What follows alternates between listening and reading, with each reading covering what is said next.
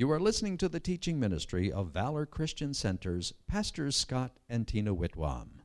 To change the message of the gospel to make it more friendly, but we will speak the word. And we declare that signs and wonders and miracles will follow us. Jesus says, You stretch out your hand to heal. And we will speak the word of God with boldness, and we will declare it to this nation, and we'll do so in love. Because it's our desire, Father, that your kingdom, that your kingdom benefit, and that people be made well, people be made better, that, that people are, are, are made to see that they were created in the image of God.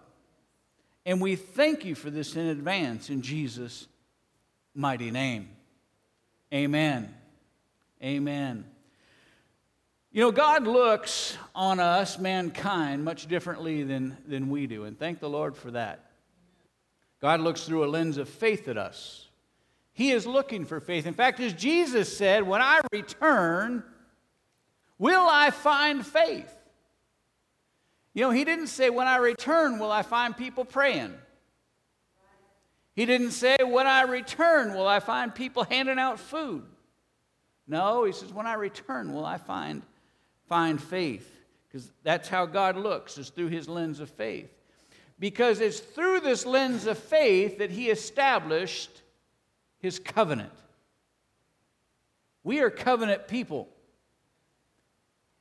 And even though we don't live in an agrarian society, you know, here, our society is not real agricultural here. Now, you can still see some orange groves around, and uh, it used to be you could smell the dairy farms. You know, I love dairy farms. Sunday morning when I get to church, it's not really what I want to smell. But praise the Lord. You know, so my family were homesteaders. 1873, they homesteaded in a community called Yelm, Washington. You know, one of my uncles, who's 94 95 right now, still lives on 200 acres of the original homestead, and he's still living in the original homestead home. Now, they've added on, and I, I will tell you it's more comfortable in the additions where they're well insulated than the original homestead home. But see, we don't think necessarily in the terms of agriculture. We don't think much, but you know what? In Jesus' day, they did. And so a lot of the messages that, that were, are given to us are given to us through the lens of that mentality. The mentality so that they could understand the principles of sowing and reaping. You know, there's an order to things. You don't get to reap before you sow. Though the world always says, you know, if I reap, then I might sow. Though they rarely do. And you can see that from when, when politicians have to release their tax returns. They're plenty happy taking your money, but you can tell from their tax returns they're very poor at giving any of theirs. Amen? so, we've looked at our historical basis through the lens of the Bible, where this, where this country was established. We've also looked at the fact that, that evil seeks to control, to diminish thought and speech in this evil day. And we can see, well, we saw through history that there have been other evil days that also were uh, preceded by governments trying to control thought and control intent and action. And we can see it in our modern day society. This new uh, woke culture that tells us we have to be certain things that they certainly are not. Because if you say anything that they disagree with, they start riots. I'll quote the news forecaster, though, they are mostly peaceful as you see the cars and cop cars burning in the background. But when you don't agree with their agenda, They put on black hoodies and black masks. And in the name of anti fascism, they use fascist tactics to try to beat you into submission. This is an evil day. But we looked at how many societies have, have progressed this way. In fact, is uh, Hitler's Germany progressed this way. And we looked at Bonhoeffer's stance against the German army. He refused to bow during his time. We looked at the breakdown in the family and how really the breakdown on this family and the family unit is a predecessor to the woes that the world is really looking for us to get to. Because if they can get create enough chaos in society, they can take away your rights in the name of security. And we looked at the church's evil day of complacency. The fact that the church has not spoken up, the church has not stood up, the church has so much wanted to not be of the world that they weren't in the world. And this nation that was founded by godly people for a godly purpose has been turned over to the world. So much so that, that they, though they say it's not a disqualifying factor in ability to run, they've said that it's a, a, a disqualifying factor to hold office if you are a strong Christian or a Catholic or, or have some other moral basis because they try to tell us that governments should be secular in nature. But 95% of our 225 founding fathers didn't believe so. They believed that this nation was founded upon God's laws. And so then we wanted to go and take a look at covenant because really our founding fathers entered into a covenant when they issued the Declaration of Independence. It was a covenant amongst people that, where they pledged life, liberty, their fortunes, their sacred honors to each other and to the people who would be of these 13 United States of America. But it was a covenant based upon God's covenant. And so it's important to understand the covenant because covenants do matter. But this nation, more and more, is becoming a covenant less people. And yet, God is a covenant God. And He works in accordance with His covenant. You know, it's amazing to me that some people don't know what God's will is for their life, and yet He created a covenant that told us exactly what His will is for you. Oh, Pastor, but I don't know if God's will is for me to go to Africa, or if God's will is for me to go to Guatemala, or God's will is for me to.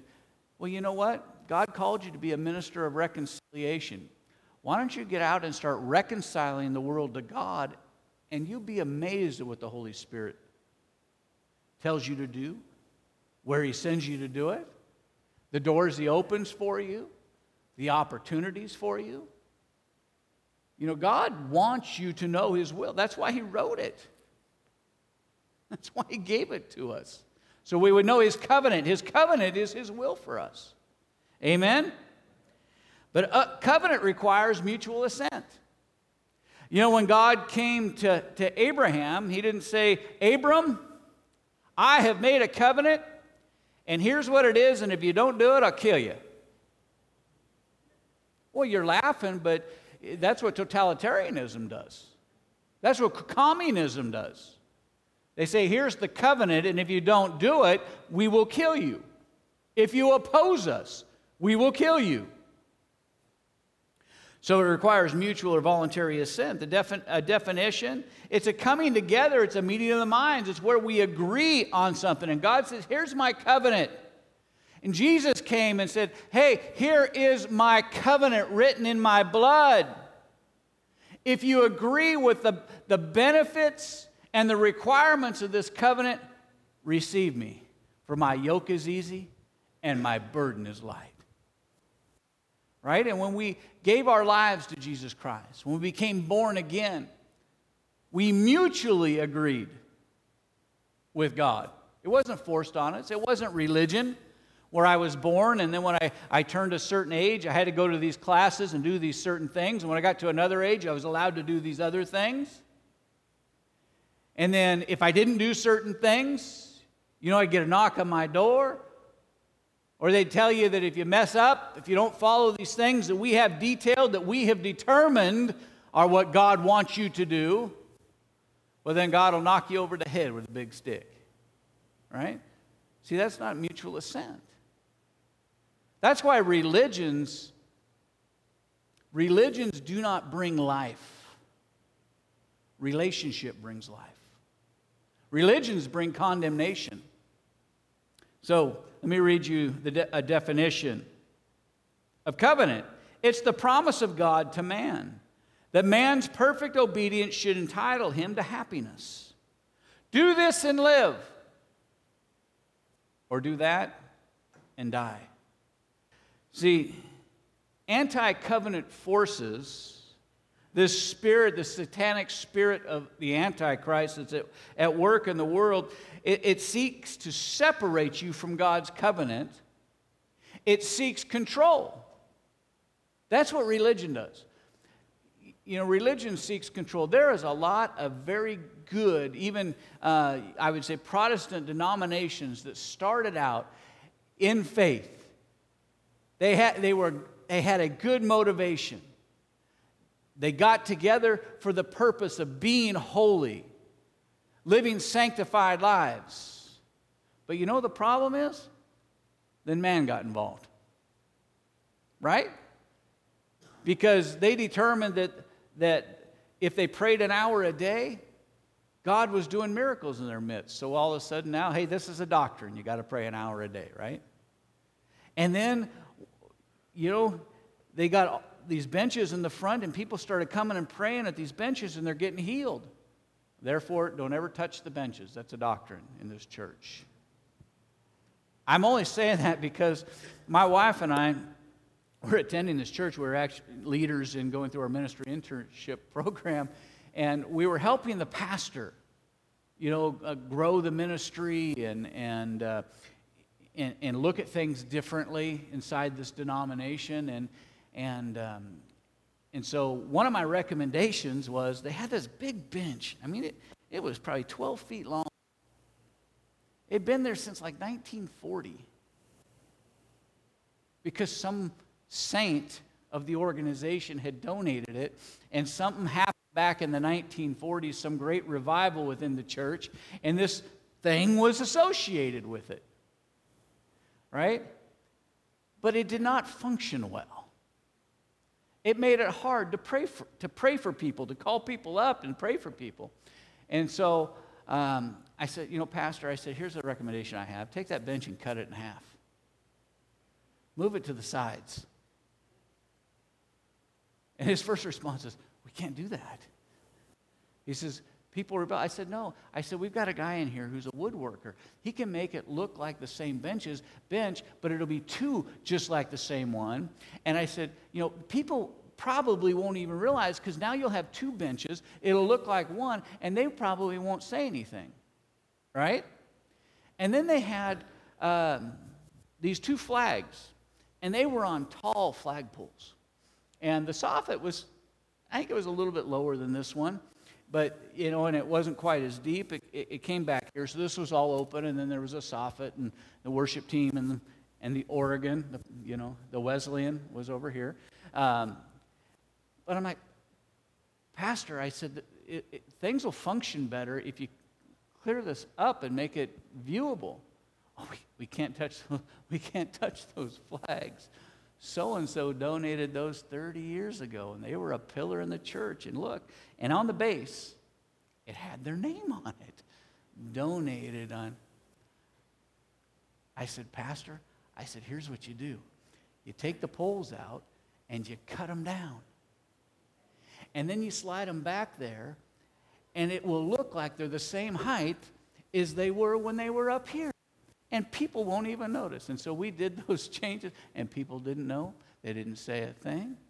They could still come up and pray on their, on their benches if they wanted to, which you know, some did on Sunday morning. They came out and knelt, knelt and sat on the bench. But sometimes we make these, these sacred cows, uh, we make these things and, and they become hindrances to what God's doing because they're not, a, they're not a part of relationship. For their day, they may have been important. I mean, some of you, some of you, I'm going to call you old timers, some of you that were here and remember back to 2014 and the great lectern debacle, right? We had a lectern and it became a problem. It had been here for years. It needed to stay here. Well, no, it belongs to so. Eh, you know, it's like, just get rid of it. And praise the Lord, Craig Stooling built a really beautiful lectern and it was very big and fu- functional. The problem was it was big. You know, it was, it was big, and that was it. It was beautiful, it was big, and it's now serving in another church. Praise the Lord. But some of these things can become, oh, you can't move that one. That one's been here since so and so, and so and so built it, so and so donated, so and so did something. If anything ever becomes like that in your life, you've got a hindrance to relationship.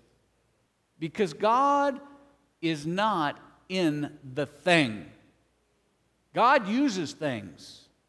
You should use things and stay in relationship with God because God will lead you. He's not into control, and sometimes those things can be used to control people. You've got to do it this way. It's got to be done on this day. It's got to be done at this time. You know, it's interesting when, when Jesus was uh, confronted about the Sabbath, he said, Well, yeah, I've read the scriptures about the Sabbath. But see, you guys totally missed the whole point of the Sabbath. Man was not made for the Sabbath, the Sabbath was made for man. See, he was saying that God told you to rest on a day so that you could relate with him. He didn't tell you to rest on a day so that you could build a religion out of it, make it a sacred cow. And if somebody has a withered hand, they can't be healed on the Sabbath. You know, you got a woman who's been bound for 18 years for 18 years, 52 Sabbaths a year for 18 years. I don't even know what that is, but that's a lot of Sabbaths. Nobody healed her. And so on one Sabbath, Jesus sets her free. Right? What do they say? There are six days that people can get healed. Well, we've seen for 18 years 52 Sabbaths a week, that means there's six times 18 days that you could have gone and healed her and you didn't do it. That's a lot of, that's even more than Sabbaths, six times more. See, you can make sacred cows out of things. And since Jesus came, we don't need to slaughter any more of those. Amen? So, the spirit of this world is seeking to control us, and they'll use all kinds of things to try to control us. And we can't be as dumb as sheep and follow everything. Trust me, I used to raise sheep. They are not the smartest critters in the world. Amen? They may be cute, but they ain't smart. That's right. No wonder God refers to us as sheep, right? Amen. Amen. Godly government gets its authority, remember, from, from, from the governed, from the laws of nature and nature's God. So when government tries to control, it literally is anti-Christ. It's, a, it's built in a satanic nature. And it doesn't matter whether it's social, socialism, it doesn't matter whether it's communism, totalitarianism, it doesn't matter whether it's a theocracy. Now, a theocracy is a religious control. That's where you have one religion and they tell you exactly what you should do, when you should do it, how you should do it, the Church of England's a great example at the time of King George during the Revolutionary War. The church did not want, the Orthodox Church did not want Tyndale, Gutenberg, and all the rest of them to translate the Bibles from Latin, Greek, and Hebrew into English because they knew if you could read for yourself, they could no longer control you. See, theocracy. And theocracy could be the ultimate form of church government. But the problem is people, the flesh. the spirit of the Antichrist, that satanic spirit. And also monarchies, same thing. If you look historically, overwhelmingly, time and time and time and time again, these forms of government seek to stomp out free thought, free expression, free speech. They don't allow the free exercise, they don't allow self governance. See, God is a covenant maker and covenant keeper. And He created mankind with wisdom. I mean, think about this God gave Adam the job of naming everything, right? God didn't say, well, now, Adam, I, I, made you, and, and uh, you know, and you weren't doing so good by yourself. Therefore, I, I, split you in half. I gave you a wife and gave you you, and now you're only a half wit. See, he didn't say that. What he said is, Adam, I've given you everything that I have. So you name everything. See, and that's the way that's the way God is. He's made he's given us wisdom and he's given us everything he has so that we can live like him, free. And yet we can live together cooperatively and understand rules based upon principles. Amen? And you said, well, you know, there weren't any real principles in the beginning. Well, yes, there were. Look at the story of Cain and Abel. See, Adam had it inside of him, it was in him. That seed of right and wrong were inside of Adam. And God expected that seed of right and wrong to be passed on from generation to generation and generation. We call it morality you know, what's morally right to do. And we can see from Cain and Abel that there were lines. Obviously, murder crossed a line. You know, God said, hey, man, sin lies at your heart. You don't take care of this, it's going to become a problem. And Cain killed Abel because of envy and jealousy. You know, where there's envy and strife, there's every evil, every evil work. But God intended mankind to be free. And he he's been making covenants with mankind so that they can operate in that freedom of thought, expression, and therefore worship. He made a covenant with Adam, he made a covenant with Noah, he made a covenant with Abraham, and then reiterated again uh, with Isaac, with Jacob, and with Moses, and with David.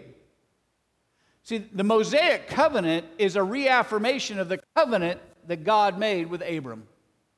Genesis 17. The Davidic covenant is a reiteration of the promise that God made with Abram and then Abraham. And then God gave another covenant. We call it the new covenant, the second covenant, the new and better covenant, but it came through Jesus. And it did not wipe away the old covenant. God did not take the first half of this thing and run it through a shredder and go, oh, it's gone. Because if he did, there's not enough information in what we have in the new covenant to understand what, we, what the real blessing of the old covenant is. And Jesus said, Hey, my words remain. Jesus said, I came to fulfill the law, not destroy it. So, what did Jesus deal with? Jesus dealt with the law of sin and death. Because remember, until Moses, sin existed, but man didn't recognize it. Right? Man didn't recognize it. And then to Moses, God said, hey, wait a minute, you know, it, has been a few thousand years. Obviously, something from Adam has dissipated. Therefore, I wiped out a whole world of people and left it with Noah. And that didn't go very well either, did it?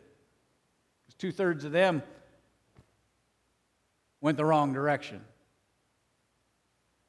But through Shem, the promise still existed.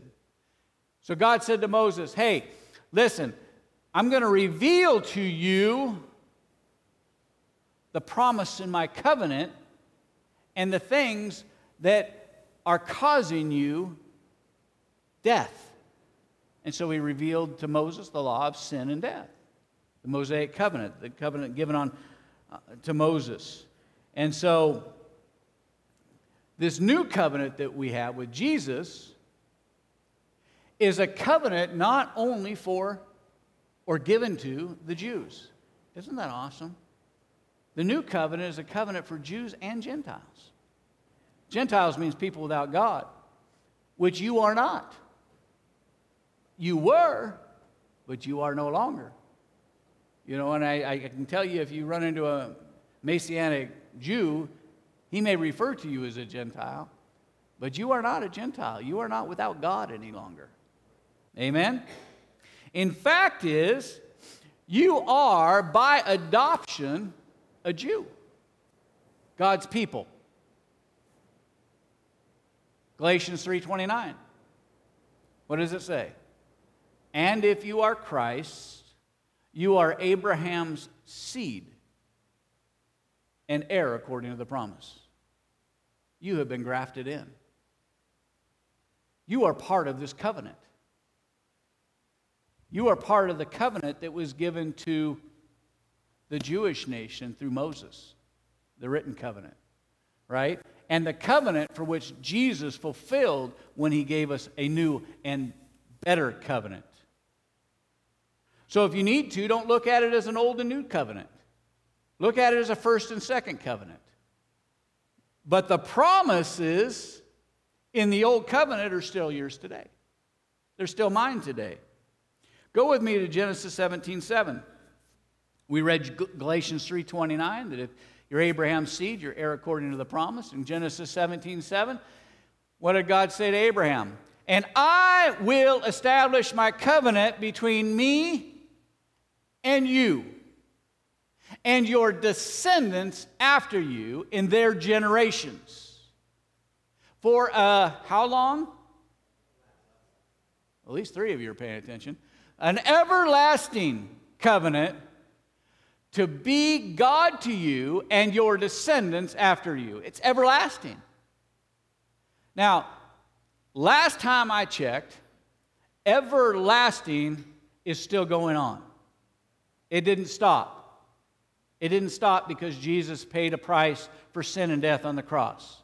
No, this covenant, the Abraham, Abraham covenant is still going on. And you're an heir according to that promise because you are Christ. That's yours according to Scripture. Remember the promise from God to man that, that man's perfect obedience should entitle him to happiness. Do this and live, do that and die. So go with me now to Deuteronomy chapter 28. Deuteronomy 28. Well, I'm almost out of time, and this is where I stopped last time. Deuteronomy 28 verses, uh, let's do Deuteronomy 28. We'll just read verses 1, 1 and 2 again this morning. Now it shall come to pass, if you diligently obey the voice of the Lord your God, to observe carefully all his commandments, which I command you this day, that the Lord your God will set you on high above all the nations of the earth, and all of these blessings shall come upon you and overtake you, because you have obeyed the voice of the Lord your God. See, God has given us instructions to blessed living here in Deuteronomy 28, and that is without Jesus. That's without Jesus. That's without the new and better covenant. And I'd encourage you, and when you go home today, go ahead and read verses 1 through 14. But the problem is, we have a whole generation of covenant devoid, selfish, entitled young people that are only seeking self satisfaction, so they don't understand the covenant. Why? Because their parents didn't teach them the covenant. Why? Because their parents didn't teach them the covenant because they didn't want to make people uncomfortable. And because they were willing to be satisfied with school not having prayer anymore. And they were okay with the Ten Commandments being taken out of buildings. They didn't get vo- vocal, they didn't object, they didn't put pressure on their elected officials. No, they went along to get along. But we are a godly nation. And that was the intention of the founding fathers that we would be a godly nation where anybody of any religious faith, of any ethnos, could come into this melting pot and experience this new form of government, this representative republic. And everybody could have a voice. That was the covenant. Now go with me to verse 15. Scoot down to verse 15. So Moses is still talking here because God had given this to him. But it shall come to pass if you do not obey the voice of the Lord your God to observe carefully all his commandments and his statutes, which I command you to this day, let's just pause there for a second. The curse is still operating today in the life of the unbeliever. Okay? The curse today is still living and operating in the life of the unbeliever. And it says that all these curses will come upon you and overtake you. But in the life of the believer, the curse has been destroyed and replaced with a covenant of grace. So let me ask you a question. Why is the church then still living as if it is in this curse? Well, what do you mean, Pastor? Well, the divorce rate among people who claim to be Christians is, is as high as it is in the world. Sickness and disease seems to be ravishing people who claim to be Christians just as much as it is worse. When you got born again, Jesus destroyed for you everything from verse 15 to the end of the book. Right there to the end of that chapter. Now, let's go ahead and go to verse 36 of chapter 28. Let me read this. The Lord will bring you and the king whom you set over you to the nation which neither you nor your fathers have known. And there you shall serve other gods, wood and stone. I'm telling you, folks, that the covenant we have in America was not to end up here, but this is where they want to take you. They're talking about how good socialism is, how good Marxism is, how good communism is because they've been taught a historical lie. This new generation coming up does not understand the game that they're playing and the evil that they're allowing to come in to this nation. They don't know how bad they need the church.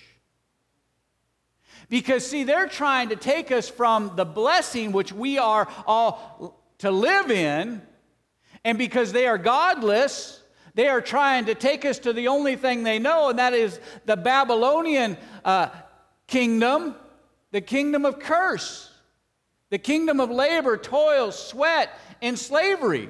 That's where they're trying to take us to.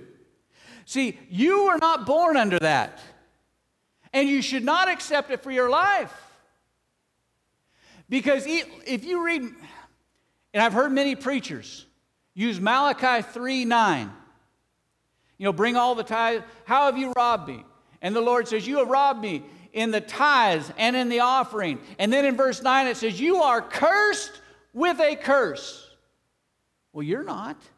And what God has blessed, no man can curse. Well, Pastor, I, I missed paying tithes.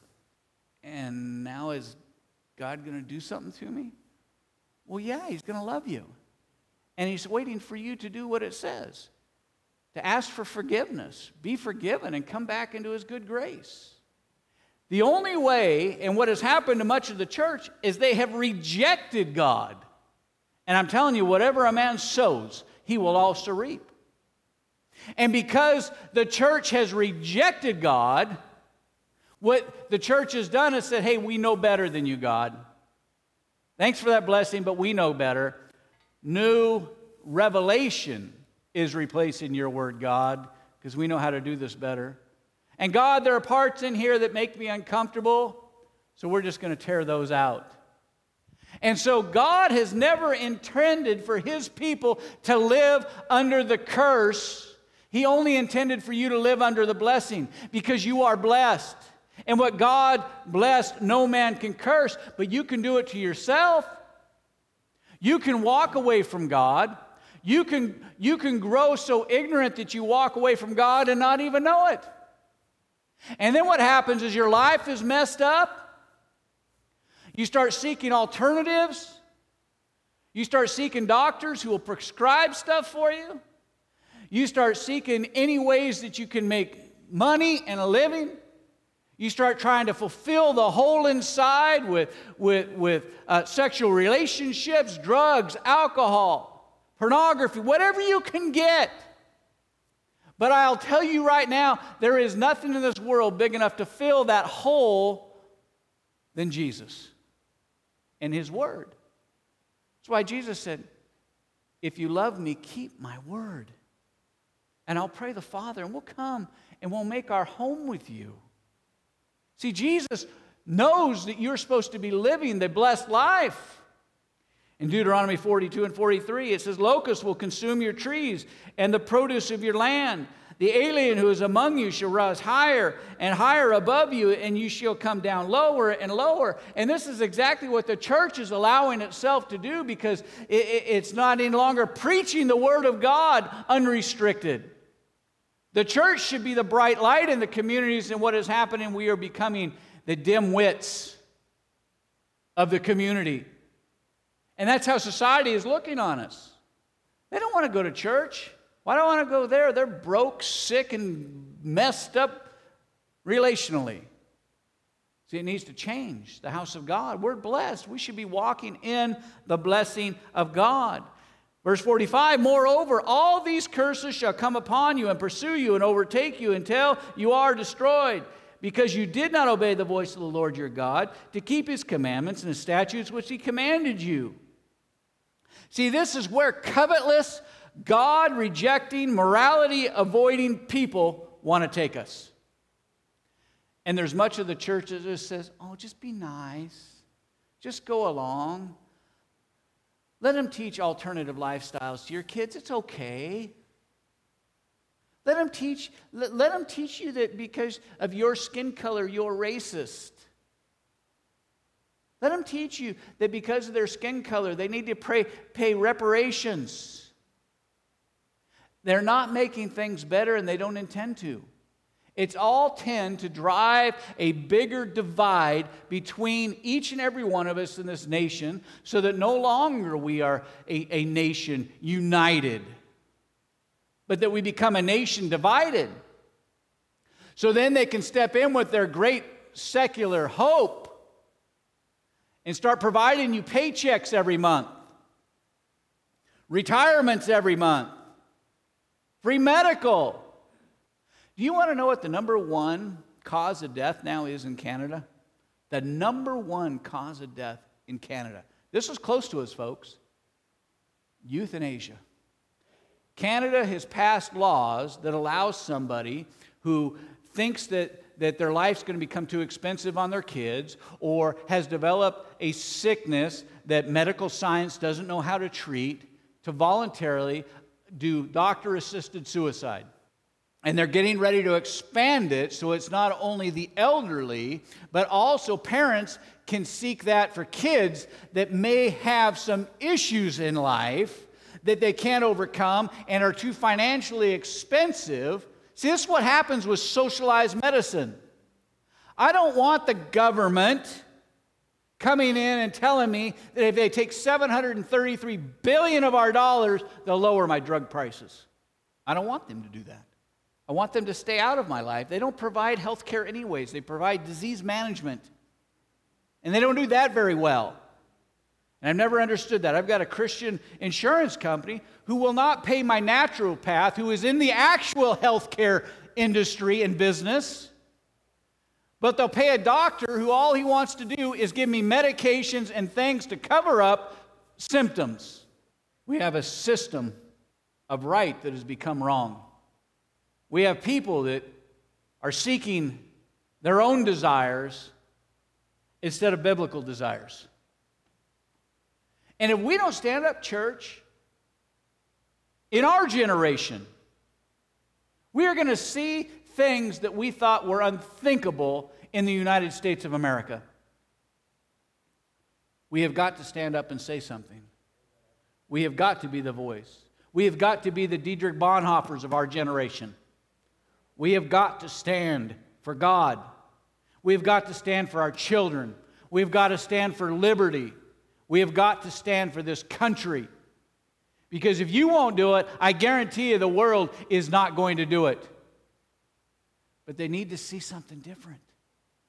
They need to see a church empowered, a church willing to pray, to stand in faith, a church willing to believe and see the hand of God extended, to see Jesus stretch out his arms and heal, and to see signs and wonders manifesting in your life.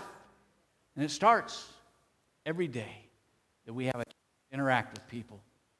Jesus subdued the whole world with the gospel of Christ, one person at a time. That's where it starts with us, one person at a time. But we need to be bold.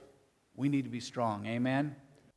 You have been listening to a recording from the teaching ministry of Valor Christian Center with senior pastors Scott and Tina Whitwam.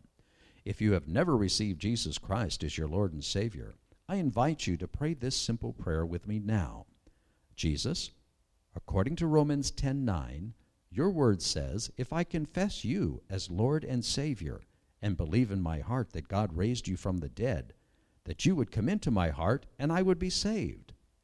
I now confess and believe that you are my Lord and Savior. In Jesus' name I pray. Amen.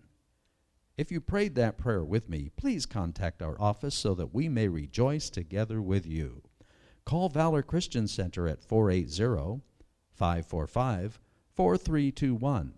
That's 480 545 4321. Or by email at info at valorcc.com. That's info at valorcc.com. Or by mail to the church address at 3015 East Warner Road, Gilbert, Arizona 85296.